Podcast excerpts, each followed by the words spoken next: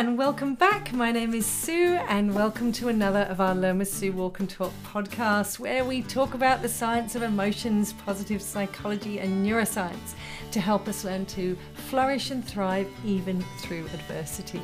Everything we talk about is based on science, research, evidence, and today I was reading a, a, fairly new article that's come out in the International Journal of Wellbeing by Tim Lomas, amongst others, around the varieties of vitality across cultural lexical analysis. Now, if you've been listening to the previous episodes of our podcast, you'll know I have a bit of a thing for language, for words, for the psychology of language, and things like that. And so I have to admit, I did dedicate some time to reviewing this article and I found it really fascinating. So I thought I'd share some thoughts with you. And again, if you're anything like me, hopefully you'll be thinking about, well, what can I do with this? Um, what can I take from this? What can I uh, change, for instance? So um, the actual article is all about exploring the the word, the theme, the ethos of vitality and uh, explains very early on that in uh, the Western sort of centric nature of um, a lot of uh, research, that it's been a little neglected. And yet, actually, in many uh, Eastern languages, Eastern traditions, then the vitality aspect is actually explored a lot more. So, what the purpose of this is building on uh, Tim Lomas's um, lexicography around uh, different words, different uh, languages that have words with untranslatable meanings, if you like. Um, how we might be able to cultivate a greater understanding of vitality by engaging in some of those untrans- um, untranslatable words and enriching uh, this particular topic and our knowledge of this topic. So um, I won't go into too much detail about how they did it, um, but basically they used um, grounded theory and they did three different types of uh, analysis, if you like, around that. So, three coding stages, what they call coding stages open, axial, and selective. And I'm not going to go into all of those sorts of things. Um, if you want to read the paper, then you certainly can. Uh, but what they did is they ended up um, with three different themes uh, spirit, energy, and heart. And each of those had four sub themes. Um, and we'll go into that as we get, um, get further into this sort of conversation. Um, what I really liked is the the sort of introduction about the sort of uh, historical background of this particular topic, the phenomenon of vitality.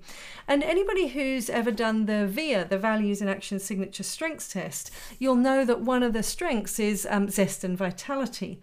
And if you think about in Western language, we from Latin we have the word vita or vita and uh, lots of sort of themes have come from that and lots of different languages have some some sort of theme around it.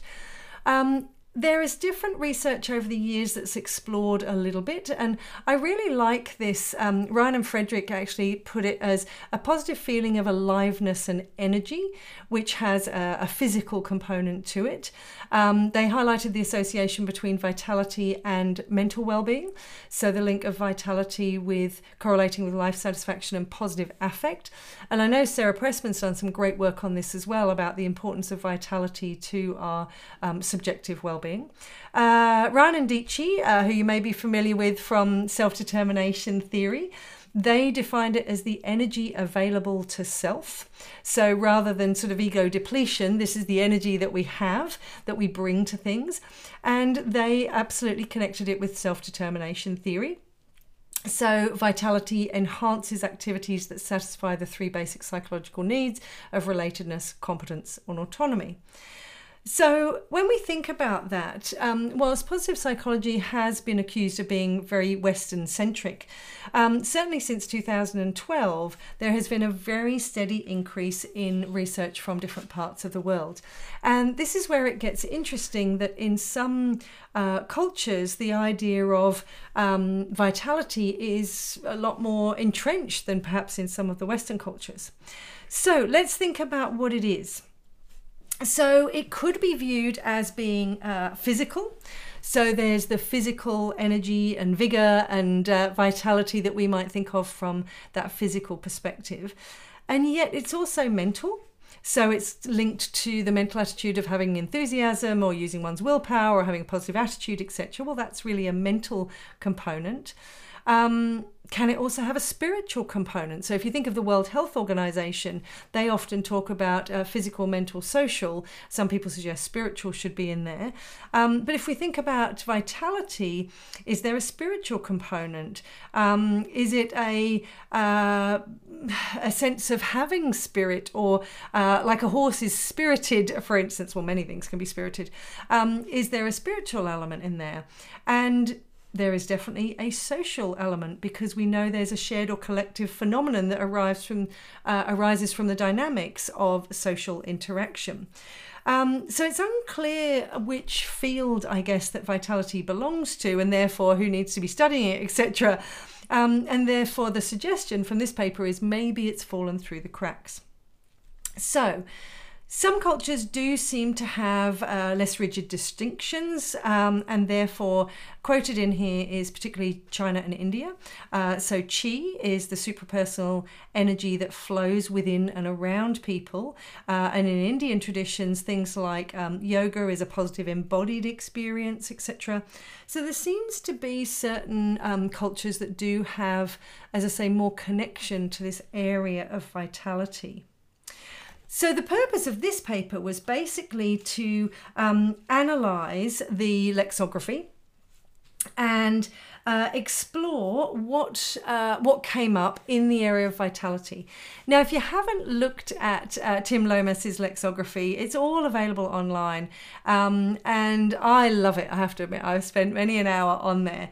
Um, there's 7,000 languages worldwide, and maybe not everyone is represented uh, on this lexicography, but it's literally initially from his paper, it's been crowdsourced with contributions that have built on this and they've uh, checked definitions, they've asked for public feedback, etc., for a further credibility check, and it's pretty amazing. And um, initially, there were six categories that were identified, and they're still present on the, the website, that you can actually look at themes. So, for instance, positive feelings is a theme. Um, ambivalent feelings is a theme. Love, uh, pro sociality, character, and spirituality. And these are all themes that come up. What was really interesting is over the last few years, an additional six new categories have uh, um, been added, if you like, to the lexicography. So this shows it's an ongoing um, component. Uh, it includes vitality and cognition, uh, understanding and skills, um, aesthetics, and eco connection. So there's new themes that have sort of been pulled from this sort of language element. This particular paper, what they did is they focused on vitality and what language, what words uh, really uh, linked to this area of vitality, whether it be in the physical, mental, social, or spiritual realm. Uh, they ended up with 223 words at present, and they do specifically say at present, so maybe it's going to be uh, continue to be built on. Now, let's have a look at what these three uh, main themes are, and then, most importantly, then the little sub themes. So, uh, three of the themes are spirit, energy, and heart. So, these were the three sort of categories, I guess, that they uh, pulled together. Uh, if you think about spirit, uh, spirit, the first sub theme is what they call life force. Um, so, such as chi or uh, breath. Um, uh, I my business used to be called Excellentia Inspiratus, and spiratus meaning um, breath, or spiritus meaning breath, because um, it was about breathing spirit into the minds of, of others. Um, and there are some really interesting words that are fairly commonly known, um, such as chi or prana, etc., um, that uh, sort of connect, I guess, to that life force element. The second sub theme under spirit is channels. So, uh, a sort of easier example here would be chakras. Um, so, what are the channels? For instance, that the forces flow. So, that was another one. Um, the third was soul. Now, the indication here is that soul and spirit are often used interchangeably and yet being subtle differences. Um, so, thinking about soul, are we just uh, the mind body dichotomy or is there something more to it than that? So, what was the concept of soul all about and what's the language around soul? And the final sub theme is self transcendence. And again, this shows up in a variety of ways in some Western literature around sort of almost that self actualization from Maslow's hierarchy many years ago. And it shows up quite considerably in many other um, languages, more so than in English. Um, and again, I'll share with you some words. Um, but if we think about um, self transcendence, um, it's really about uh, going above, if you like, uh, lifting up um, and so on. So, again, we'll come back to some of the words on that. The second uh, theme and relevant sub theme, so the second theme was energy. And this is an interesting one because it's got um, four sub themes that are quite quite different in some regards. One is fortitude, which is about tapping into that energy source where it's about resilience, courage, strength. Um, and specifically, it says Nordic languages are particularly rich in this, um, of that element of uh, fortitude, of the strength, of having that uh, internal power and endurance, etc. Um, I quite like that one. Uh, the second sub theme here is channeling which is more about how we wield our energy and power. Um, so, does it exist within us? Does it originate outside of us? How do we challenge or use that? Um, and again, we'll look at some words around that uh, as we get further in. Uh, the third sub theme was uh, linked to willpower. So, this is to do with agency, freedom, individuality, self assertion, persistence, durability, uh, those sorts of things. Really having a sense of uh, willpower to push through, to uh, keep going, to have guts, audacity, those sorts of things. Um, so, you might resonate with that one. And then the fourth sub theme uh, is more about recharging energy. Um, so, how do we actually uh, recharge? How do we um, not end up with a lack of energy, but we can sort of build back up and replenish uh, that vitality again? And again, it's interesting here that we might uh, be using activities such as mindfulness, etc. Um, it might be about creating that peaceful, restful state in order to um, to regenerate. Um, and again, I'll share with you some words around this as we go through. And then the third um, theme is heart. Now, this is more about the emotional tone. Um, and it could be a range of different emotions here. So, heart is about um, potentially connection to people, uh, union, it's a feeling united, um, and yet it's also about things like kindness, etc. But what's really interesting here, the first first sub theme is desire. Um, so this is more about that sort of uh, romantic sexual desire etc but not only that it's the drive and motivation. So desire could be around passion motivation um, willingness etc so it may be uncontrollable desire from a person perspective, or it could be an uncontrollable desire as in um, life longings, um, things that you're driving for, etc. Uh, the second sub theme is passion, which again crosses over. Um, again, we could go down the sort of sexual passion, and yet it's also about that that magnetic force that pulls us, the um, the connection to higher levels of joy, the um, heartfelt state where we really feel uh, engaged, passionate about things. Uh, could be a person, could be um, to do with, I don't know, you get passionate for art, passionate for hobbies, passionate for your job, whatever it might be. The third sub theme is affection. Um, which is a little bit different. Uh, it's not necessarily so much about the um, sexual element that we might have with desire or potentially passion. It's more about kindness, care. Um, it's about um, seeking connection, receiving affection. It's about um, there may be a physical emphasis, or it could be the um, connection we might have of just sitting holding somebody's hand or running your fingers through somebody's hair, or um, those sorts of things of just that affection element as opposed to the passion or desire. And the fourth sub theme of heart is satisfaction. Um, which again is an interesting one because it's a very complex element when you think about satisfaction. Um, it could be to do with attainment of a goal um, that has that positive affect.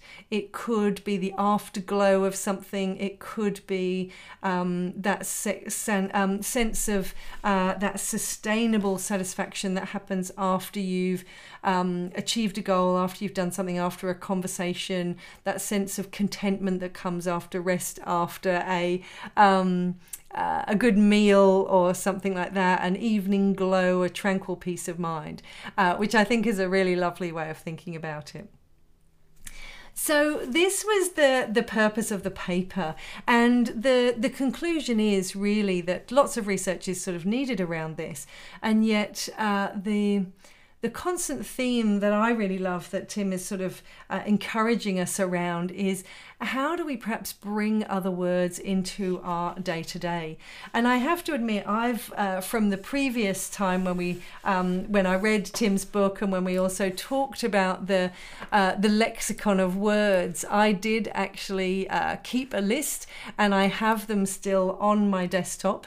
Um, so I keep them there every day in the, in the hope that I can um, sort of, I suppose, build them into what I do. I don't think I'm always successful. Um, but I do sometimes use some of my favorite ones, uh, Passeggiata, which is about uh, not just about a leisurely walk or stroll. It's especially one taken in the evening for purpose of socializing. Uh, I often use queesting uh, when I share different words because I love this from the Dutch to allow a lover access to one's bed for chit chat. Um, and the other one that I really love that I only used the other day, which was Mbuki Mvuki, which is uh, Swahili to shed clothes and dance uninhibited, which is actually uh, in here as well in this uh, this particular paper.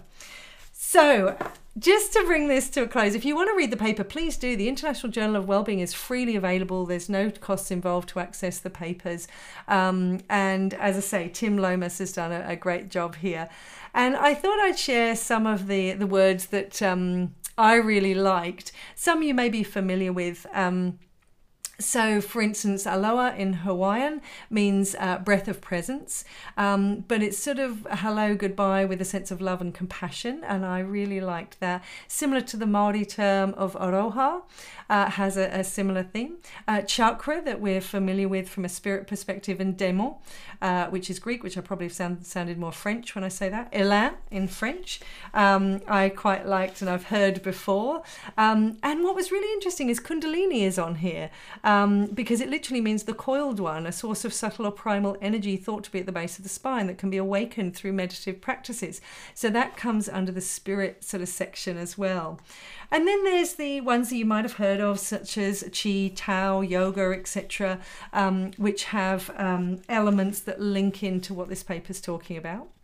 Uh, some other ones I found, which I particularly liked under energy. So there were 88 words that they found in different uh, languages that don't have a direct um, uh, translation. And I love this one, Curglaff. It's Scottish and it's the bracing, shocking, and invigorating feeling of suddenly entering cold water. And it's so funny because when I was in Iceland, you might remember from our conversation there, uh, when Tanya and I did the sort of seven steps at this at the um, pools. The first one was plunging in uh, an ice cold cold pool, and so I love that now. I'm going to know that that feeling that I had when I uh, I jumped in uh, was Curglaff. I love it. Um, uh, there's a few others that I found here. Um, Haka from uh, Maori was actually in here around a ceremonial dance or challenge. Uh, mana in Polynesian languages about spiritual energy. Uh, mojo in Creole. Um, and orka, which I thought was lovely, which is Swedish for to have energy for something, being resilient, spirited, and enthused. I thought that was a great word. Um, another one I really liked was Rasmia. I'm not sure I've said that well. It's Spanish for eagerness, strength, activeness, courageous, tenacity, and gracefulness. I'm not entirely sure I've ever been graceful while being courageous. Um, and then a few others from the heart element um, that uh, I quite liked. Obviously, learning Italian at the moment, brio, um, which is Italian for uh, fire, life, mettle, not metal as in the the you know metal as in something, but metal as in that internal mettle life, vivacity, energy, vitality, confidence. I quite liked that one. Um, I liked this one, Ara- Aradupopini, uh, which is to walk arm in arm or hand in hand. And I thought I must be able to add that to my vocabulary. Um, Dor, I really liked from Romanian. I want you, intense, bittersweet longing for a person, place, or time. I thought that was a nice, simple one for me to remember. And um, this one I thought was brilliant. Um, Freudentaumel, which is German for joy swash, being giddy or delirious with happiness. Um, and this one, uh, uh, colleague, friend, frolic of mine uh, often had a phrase that I have uh, stolen and picked up, as in, uh, when someone is so cute, you want to squeeze them till their head pops off. Well, there's a word for that. In Indonesian, it's called gemas, a feeling of love or affection, the urge to squeeze someone because they're so cute. I thought that was lovely. Last couple I'll share with you to see if you can embed in your world uh, Harikoa, which is Maori for joyful, euphoric, delighted, exuberant, elated, thrilled, ecstatic. Um, I quite like that. I think I might be able to add that into my world. Um, and the last one that I kind of liked, I'm probably not going to say this very well, so my apologies to any anybody who speaks Czech out there. It's unuhnat Anufnat, I think that's something like that, Anufnat. Um, to smother or crush by cuddling, to shower somebody with boundless love. Now, why have I shared that with you? Well, I love reading the research papers. I love thinking what I can learn from it.